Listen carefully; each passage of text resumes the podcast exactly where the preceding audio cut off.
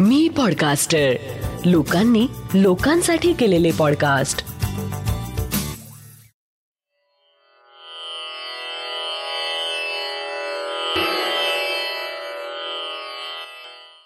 श्री गजानन महाराज की जय. श्री गजानन अनुभव ह्या पॉडकास्टचा आजचा त्रेचाळीसावा भाग आहे. तो साधू नव्हता वेशधारी जय गजानन. माणसाच्या आयुष्यात परिवर्तनाचा योग आला की अशा काही घटना घडतात ज्या आपले आयुष्य एका वेगळ्या मार्गावर आणून सोडतात. आपल्यासारख्या सर्वसामान्य माणसाला हे तेव्हा लक्षात येत नाही पण पुढे जाऊन थोडा मागील गोष्टींचा विचार केला की घटनाक्रम उलगडीत जाऊन थोडाफार बोध होतो. माझ्याही आयुष्यात असंच काहीसं झालं. मी रामभाऊ थाटे. इसवी सन एकोणीसशे पासष्टच्या सुमारास पंचायत समिती मूर्तिजापूर अंतर्गत शिवण खुर्द या गावी शिक्षक म्हणून लागलो. इसवी सन सदुसष्ट अडुसष्टमध्ये मला ट्रेनिंगच्या निमित्ताने बुलढाणा येथे जावं लागलं आणि ट्रेनिंग पूर्ण झाल्यावर एकोणीसशे एकोणसत्तर सत्तरमध्ये एका वर्षासाठी रिसोडमधील मोठे गाव येथील शाळेत सहशिक्षक म्हणून कार्य करावं लागलं. या काळात मी नित्य नेमाने रोज गजानन विजय ग्रंथाचा एक अध्याय वाचित असे आणि दर एकवीस दिवसांनी पारायण पूर्ण झालं की देवासमोर एक नारळ फोडीत असे. गजानन महाराज माझं दैवत आणि जे काही होतं ते त्यांच्याच इच्छेने त्यांच्या योजनेनुसार ही माझी प्रामाणिक भावना. आज मी तुम्हाला जो अनुभव सांगू इच्छितो तो म्हणजे गजानन महाराजांनी एका साधूच्या रूपाने किंवा त्यांच्या माध्यमातून माझ्यावर केलेली कृपा. याची ही कथा आहे. गजानन विजयमध्ये दासगणू महाराजांनी साधूचं वर्णन करताना म्हटलं आहे. परी तो साधू पाहिजे साधू असल्या वेशधारी ऐसी न होय गोष्ट खरी माती न होय कस्तुरी. हे ध्यानी असू द्या षडविकार धुतल्याविना अंगी साधुत्व येईना. आणि साधू विना होईना अघटित कृत्य केव्हाही. पोथीचे वाचक हे वर्णन नेहमीच वाचतात. मीही वाचायचो पण असा साधू आपल्या संपर्कात कधी येईल हे स्वप्नातही वाटलं नव्हतं. जेव्हा मला मोठे गाव येथे जावं लागलं तेव्हा मी फारसा उत्सुक नव्हतो. पण मी मनाला समजवलं की हे सगळं महाराजांच्या इच्छेने घडत आहे. मी रुजू झालो. गाव आणि शाळा यात एक ते दीड किलोमीटर अंतर होतं आणि वाटेत मधोमध एक महादेवाचं अतिपुरातन हेमाडपंथी मंदिर होतं. आम्ही पाच सहा शिक्षक त्याच रस्त्याने शाळेत जाणं येणं करायचो. एक दिवस अचानक आम्हाला त्या मंदिरात एक साधू महाराज बसलेले दिसले. साधारण साठीच्या आसपास वय. भगवे कपडे केस वाढलेले दाढी वाढलेली बाजूला कोपऱ्यात एक चटई पाण्यासाठी मातीचं मडकं एक कंदील आणि पाटी पेन्सिल. असं लक्षात आलं की ते मौनात आहेत. काहीही बोलत नाहीत कोणी विचारलंच तर आपलं म्हणणं पाटी पेन्सिलच्या साह्याने व्यक्त करतात. आम्ही त्यांची आस्थेने चौकशी केली.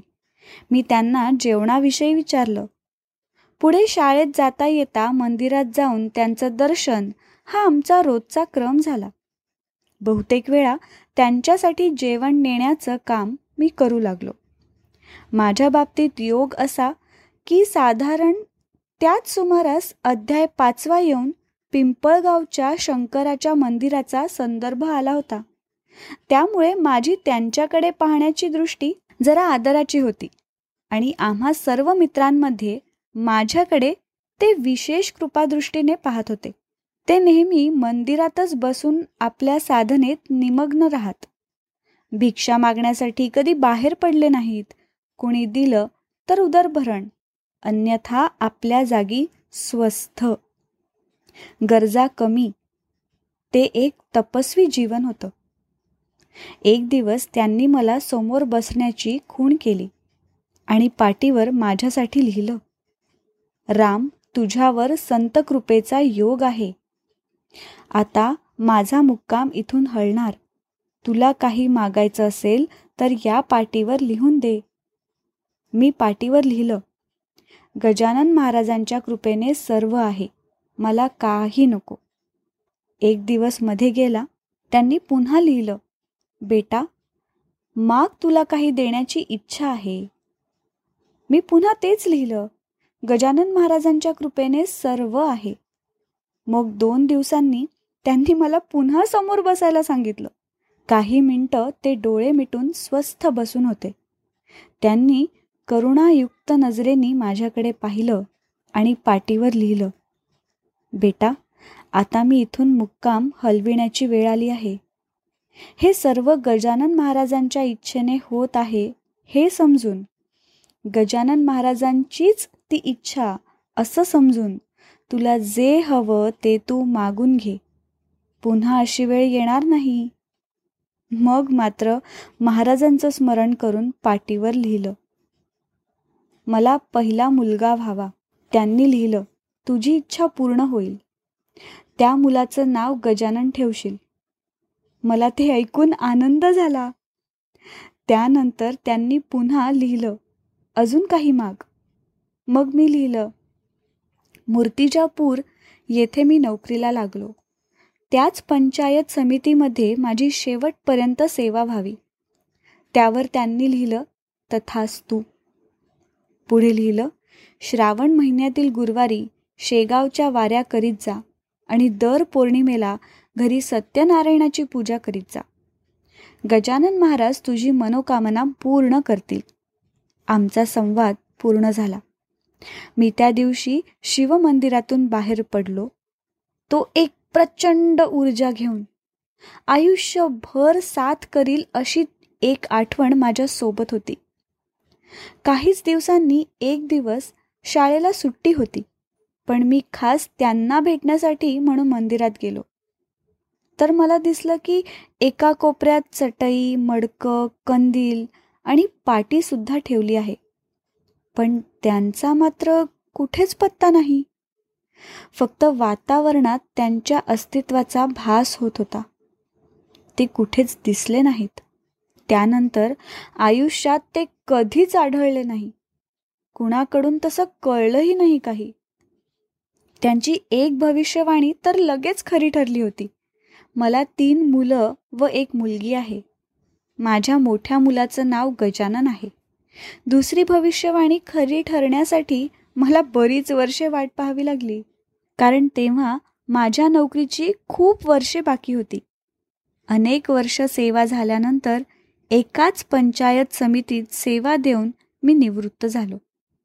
निवृत्तीच्या दिवशी मला त्यांची प्रकर्षाने आठवण झाली आणि मनाने आधीच मान्य केलेल्या गोष्टीचा मी पुनरुच्चार केला. तो साधू नव्हता वेशधारी तो वृत्तीनेही साधू होता आणि अगदी माझ्याच पुरतं बोलायचं तर माझं अंतर्मन सांगतं की गजानन महाराजांनीच त्याच्या माध्यमातून मला मार्गदर्शन केलं. त्यांनी सांगितल्याप्रमाणे मी आयुष्यभर वागलो. आजही वयाची बहात्तर वर्ष पूर्ण झालीत पण श्रावण महिन्यातील गुरुवारी शेगावच्या वाऱ्या आनंद देत आहेत. त्यातही महाराजांनी छान अनुभव गाठीशी बांधून दिले आहेत. श्री गजानन जय गजानन. श्री गजानन जय गजानन. आत्ता आपण ऐकलात हा अनुभव आहे श्री रामभाऊ थाटे शिवण खुर्द मूर्तिजापूर यांचा. जयंत वेलणकर यांनी शब्दांकित केलेला पौर्णिमा देशपांडे हिच्या आवाजात आणि नचिकेत शिरे प्रस्तुत. श्री गजानन अनुभव ह्या पॉडकास्टचा हा भाग. हा अनुभव तुम्हाला कसा वाटला हे आम्हाला नक्की कळवा. आणि तुमच्याकडे असे काही अनुभव असतील तर ते पण आम्हाला पाठवायला विसरू नका. आपल्या प्रतिक्रिया किंवा अनुभव आमच्यापर्यंत पोहोचवण्यासाठी डॉक्टर जयंत वेलणकर आणि मी पॉडकास्टचे डिटेल्स एपिसोडच्या शो नोट्समध्ये दिले आहेत.